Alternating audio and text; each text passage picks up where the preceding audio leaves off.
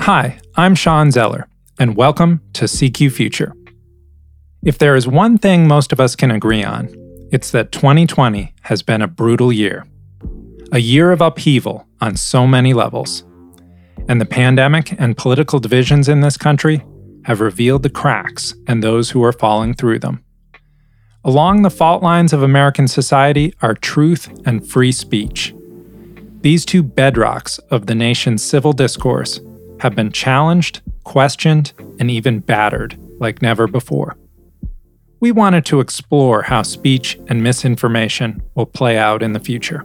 There is so much riding on these values. Trust in government and faith in COVID 19 vaccines and our civic institutions are just some of the pressing issues. So we're turning to Suzanne Nossel, Chief Executive Officer of PEN America, the leading human rights and free expression organization.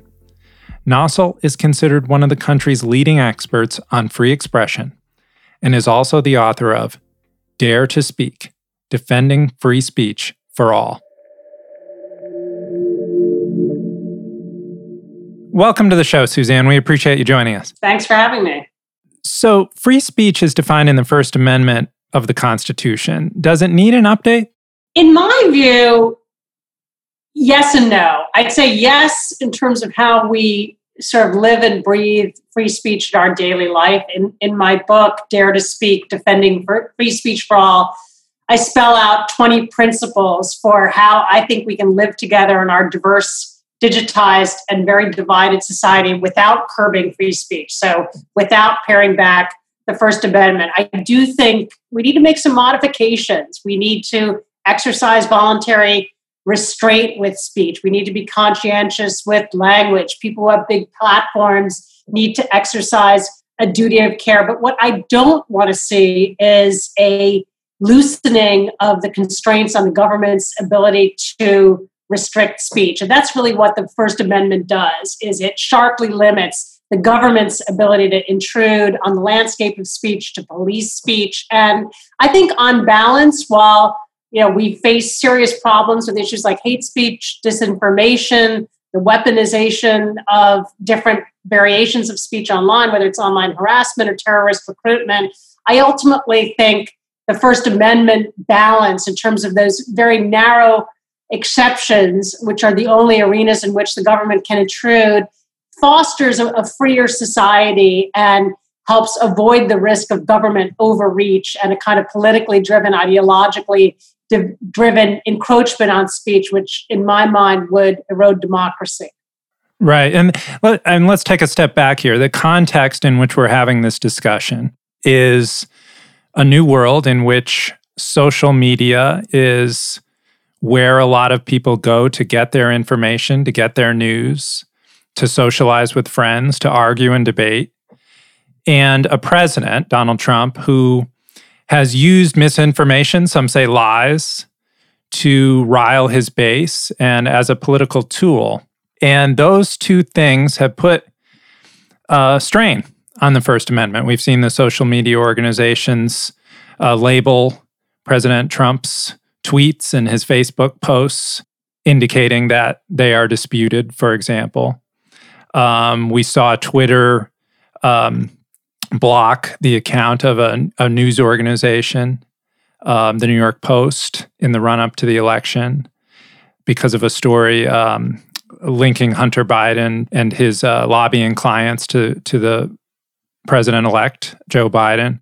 Does this world change things? I mean, is it fundamentally different than the world we grew up in and require some thought about free speech?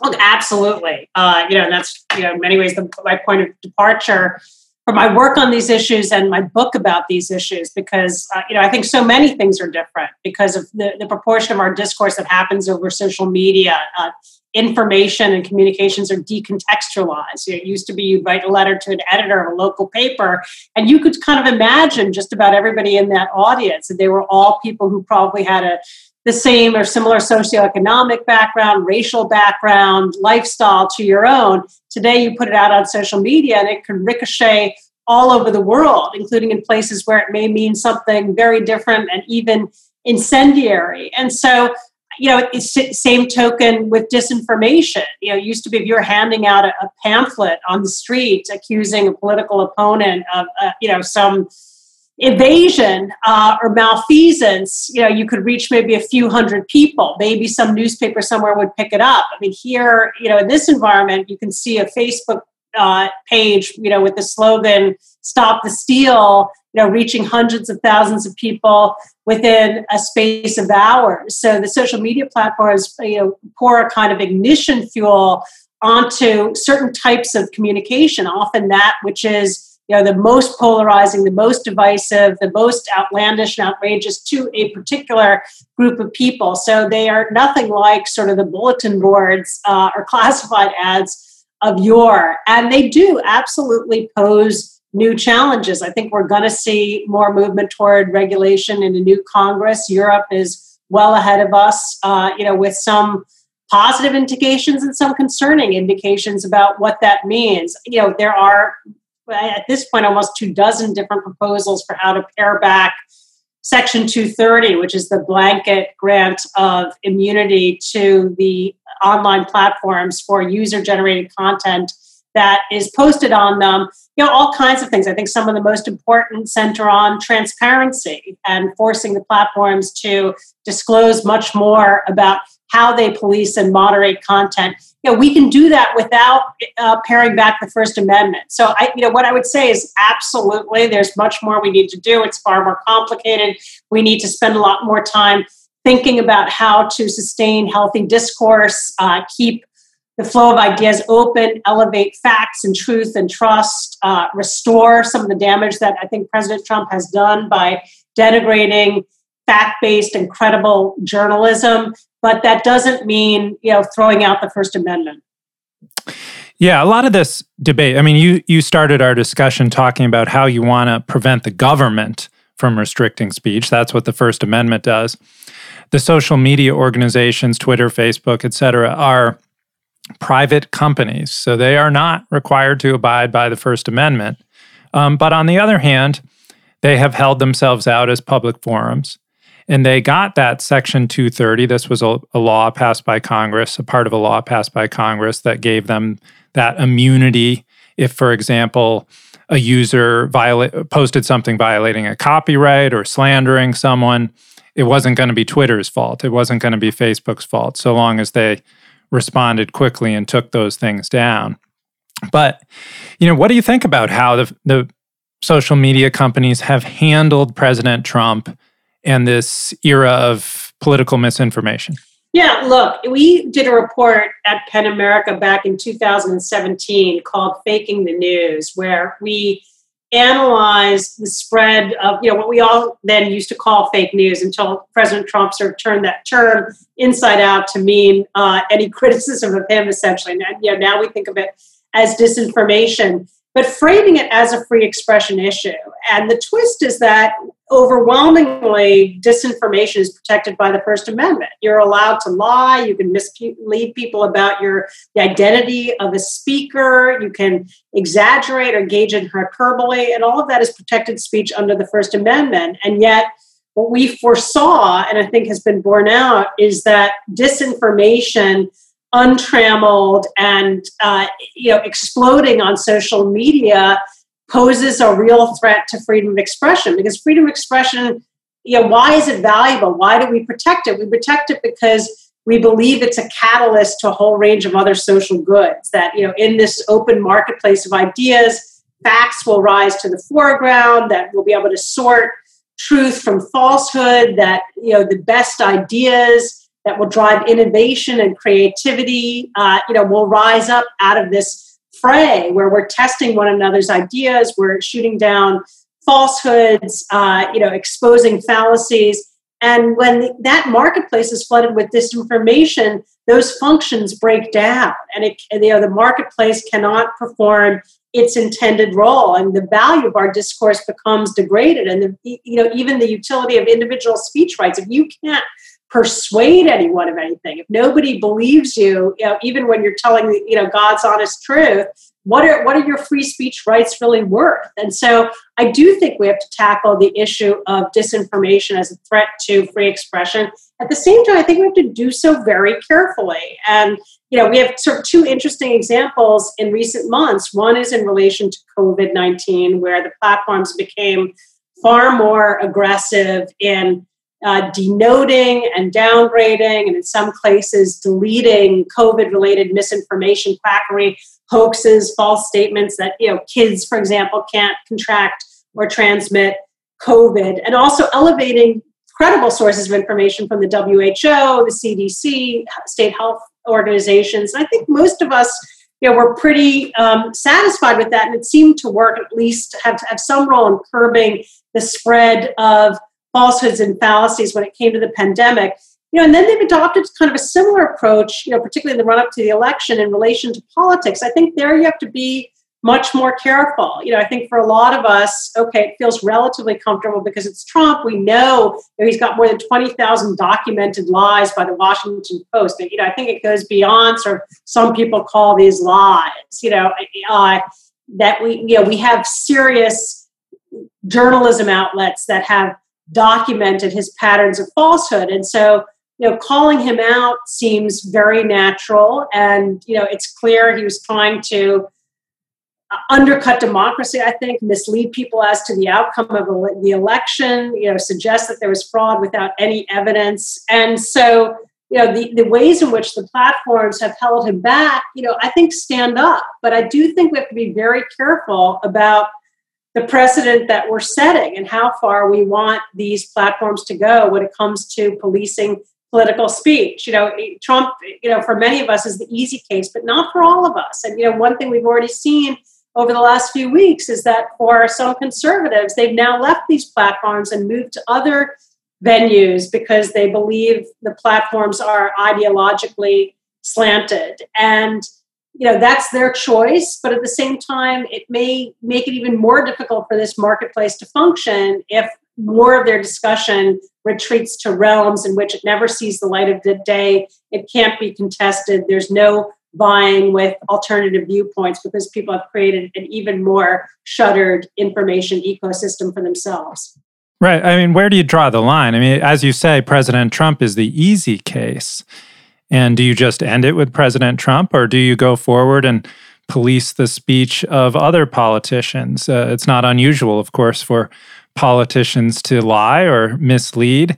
Some might say it's part of the job description. Right. I mean, you can make a whole typology of political lies, you know, everything from, you know, sort of exaggeration to hoo ha to sort of the rhetoric and the heat of the campaign. You know, there are political ads going back many decades that you know might stretch the line or get three Pinocchios if today's fact checkers were to evaluate them. Uh, you know, and yet they ran on the airways. And I think we're going to get into some really interesting test cases with other politicians and their speech and whether the platforms are seen to apply the same standards. Yeah, and I mean, you mentioned the traditional view of free speech that lies will be countered with other arguments, and the best arguments will rise to the top, and ultimately, truth will prevail. But that's in danger, you say. You think that the world of social media, where certain posts can go viral, where you can micro target your advertising, changes that equation. I think it does. And, you know, we see that, you know, these closed communities where people's ideas are reverberating, but in a sealed chamber where they're not exposed to, you know, uncomfortable facts or contradictory theories or evidence. Uh, you know, and social media makes that very easy and possible. You can curate who you want to be part of the conversation. You can boot people out if they don't toe the line. And yeah, we see people large numbers of people who've become invested in conspiracy theories and you know absolutely take them to heart. And the question of how you sort of reality test that becomes very difficult and tense. We've done at pen america a series of tip sheets on sort of how to talk to friends and family about disinformation because ultimately it's going to be in those personal relationships that you know if people are, are to sort of see this truth uh, it will be through somebody that they trust but social media makes that difficult. Things can travel, you know, with such speed and velocity that even a false claim, you know, there's a kind of old adage about, uh, uh, you know, uh, uh a falsehood traveling around the world before the truth gets its boots on. You know, now it's uh, even faster than that on social media, and so I think there, you know, I think there's a lot of revisiting and uh, that we need to do and a lot of examination that the platforms need to do that civil society needs to continue to press for that i hope a new congress will take on to try to ensure that some of these you know fundamental values and benefits of free speech aren't uh, lost in the shuffle as our modes of communication continue to transform. Now if the social media platforms start to uh, censor or mark or suppress certain tweets or Facebook posts, do they become publishers? And does that then implicate the Section 230 immunity protections?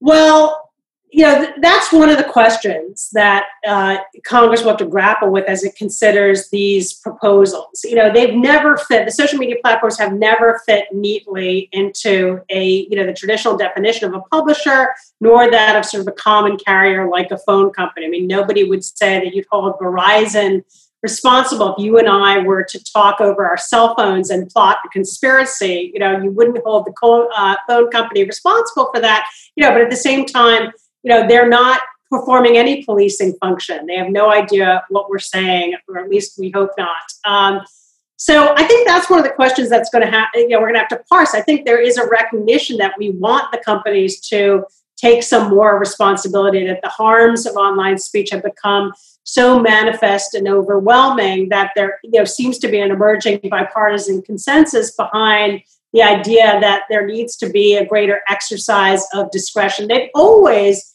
done policing. I mean, that is not anything new. You know, they've done it in relation to pornography. They've done it in relation to child safety. Uh, you know, and a whole range of other areas. So, you know, the idea that we'd be flipping a switch and all of a sudden, you know, turning off kind of the you know absolutely unfettered flow of information on social media is wrong. And I think ultimately, most of the proposals want to incentivize the companies to exercise a greater degree of moderation. One of the points I make in Dare to Speak, Defending Free Speech for All, my book, is that as kind of inevitably the platforms become more assertive in policing content, which is being demanded by users, by advertisers, and increasingly by regulators, they need to be uh, far more robust in terms of the appeals processes that they offer for people who believe their free speech, speech rights are being violated. I mean, we had an incident the other day. You know, Facebook now has this ban on political advertising uh, in the post-election period, and we were trying to put up an ad about our annual event and a book talk between President Obama and Ron Chernow uh, that, on the topic of the freedom to write, sort of free expression and that was flagged as a political ad. Uh, we couldn't post it, and so you know, and how do you how do you get that rectified? How do you explain uh, that it, it, it, should be perfectly permissible? It's really difficult. You can't get a human being on the line. The processes are cumbersome. Often, you don't even know why your post has disappeared. Suzanne, you talk in your book about the responsibility really lying with individuals more than with institutions, companies, or government.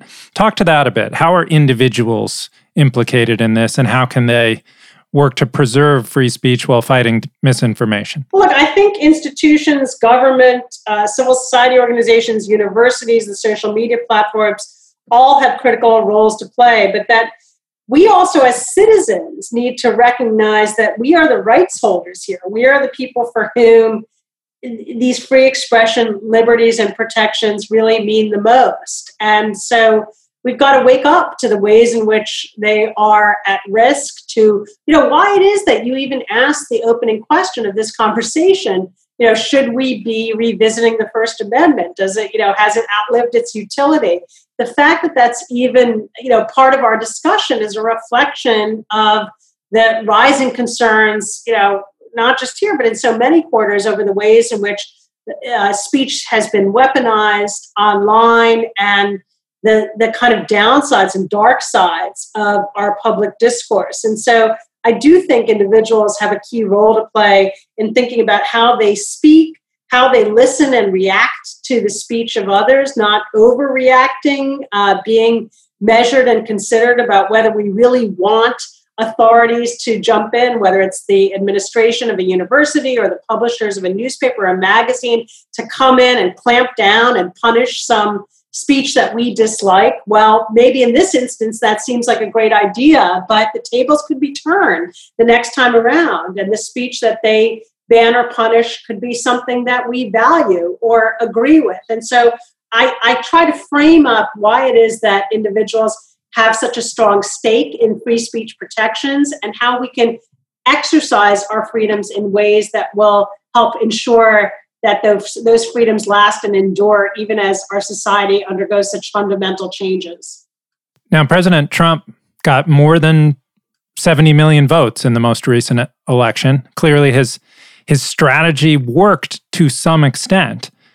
Do you think misinformation is going to become a permanent part of our political debate, a, per- a, permanent strategy of politicians? You know, I worry that it will. Uh, you know, it's of course not new, but it has exploded and you know reached, uh, you know, unlocked new potential uh, and efficiency as a tactic in the digital era. So I don't think it's going to go away. The incentives uh, to purvey it will continue to be there. Our approach at PEN America is that really the best way to target it because we can't so much of it is protected by the first amendment yes there's a role for platforms and policing but we also really need to inoculate individuals so that people become more discerning consumers of information. I believe that just as we teach students how to analyze a short story we should be educating them in how to navigate this vast ocean of speech and information that they confront online so that they can uh, understand what they're reading, look for indicia of validity, uh, think twice before they share or amplify something, and be more discriminating because ultimately i think that you know the, the, the best defense is going to be uh, you know having an, an educated informed and engaged electorate and citizenry that uh, has the tools to uh, digest information in a thoughtful way. Now, President Trump clearly targeted the mainstream media, as he calls it, and he set up a conflict between himself and the media. And that was part of the strategy, right? And the media responded with a lot of fact checking, with a lot of criticism of the president. Um, did the media handle it well? I mean, how how could the media handle it differently if if they didn't handle it well? Yeah, look, I think President Trump waged a very deliberate. I don't know if he thought it through top from top to bottom, but in practice, it was a, a deliberate, concerted, and, and frankly rather well executed campaign to discredit the mainstream media in the eyes of his supporters so as to lay the groundwork for him to, to be able to make false claims and have them be believed. And so, uh, by persistently calling the media the enemy of the American people, by decrying what they publish as fake news, he managed to convince a significant segment of the pub- population not to believe what they read in the pages of the Washington Post and the New York Times or see on uh, NBC or CNN. And, you know, I think that's why in the aftermath of the election, uh, you know, although his claims have been so thoroughly debunked and uh, mainstream journalists have reported that, uh, you know, incessantly,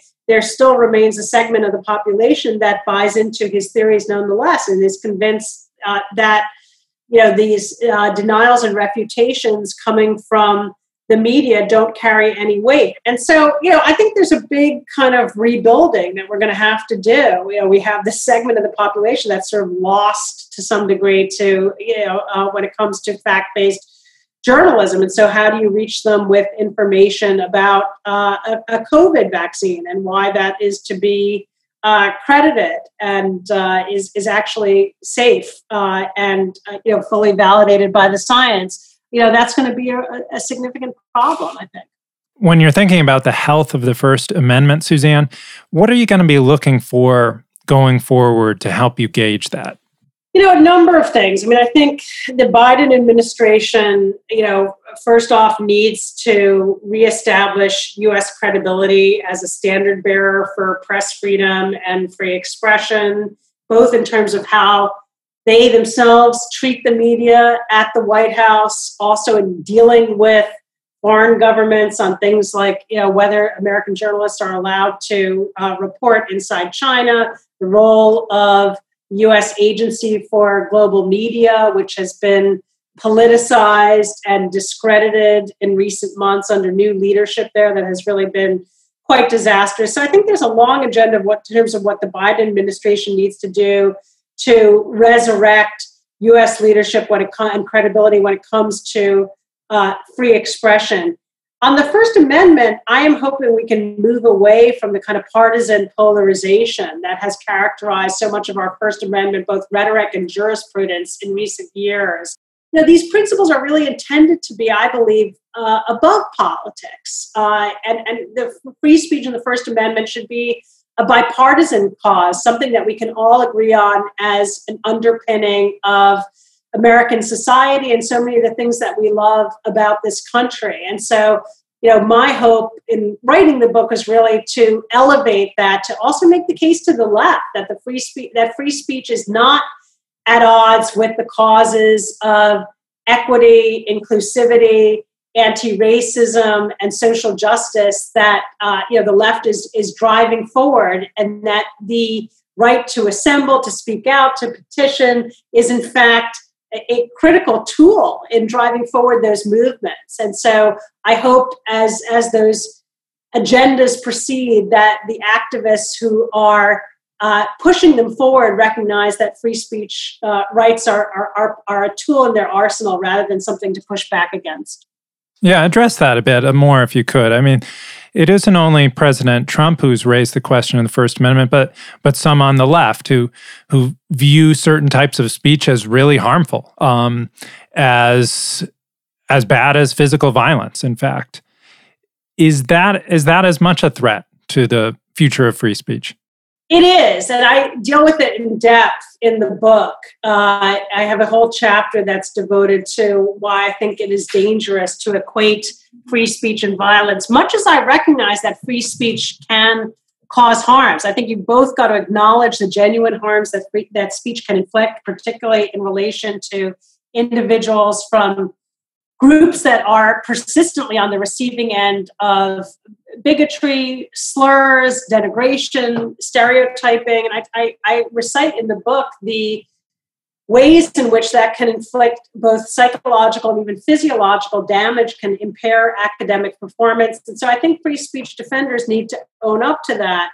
You know, on the same token, I think equating free speech and violence is actually, you know, in itself very dangerous. And, you know, if I insult you. And that uh, you know affront is an act of violence. What's to stop you from punching me in the nose? And it's just a, it, it's a, an, uh, an invitation to escalate and to take matters into our own hands and engage in kind of um, speech related vigilantism. So i think that is quite dangerous. But i think ultimately though on the left i would say while sometimes the demands can cross over into a kind of reflexive censoriousness that i find very troubling I think the best way to deal with that is not to decry those on the left as, as coddled snowflakes and, you know, having turned their backs on the protection of free speech, but rather trying to understand the underlying concerns, you know, many of which tend to relate to this drive to eradicate the stubborn legacies of racism and other forms of exclusion. And you know make the point that those agendas can be driven forward and must be driven forward, but they, they, they don't need to and shouldn't come at the expense of free speech. Suzanne, ultimately, the First Amendment is a government protection. Should Congress, should the Congress, in concert with the new president, Joe Biden, be doing anything to shore up the First Amendment, to protect it, to alter it? Yeah, I, I wouldn't advise Congress to you know monkey with the First Amendment. I think it stood us in good stead, uh, you know, for coming up on 250 years. But I think there's a lot that Congress should be looking at in terms of how to foster a healthier information ecosystem, whether it's uh, helping to advance curriculum to educate students about disinformation, or another issue that we've taken on at PEN America that is a, a key part of the puzzle is the crisis facing local news. The fact that local newsrooms across the country have been decimated. Uh, more than 20% of them have closed their doors entirely. In the others, uh, newsroom staffs have been slashed by upwards of 50%. And we have this real deficit of investigative reporting at state houses across the country. And local news outlets are actually the ones that are most trusted by citizens consistently in our polling. And so to see them disappear is really pulling out the rug from underneath democracy at the state and city level across the country. So one of the recommendations of our report was the creation of a congressional commission to look at the future of public funding for local news. I think that's something that we have to reinvent in the 21st century. And we've gotten some important support on Capitol Hill from Senators Schatz, Klobuchar, Bennet, and several others. And I'm hoping we see that move forward in the new Congress. Suzanne, thanks so much for sharing this with our listeners. Thank you for having me.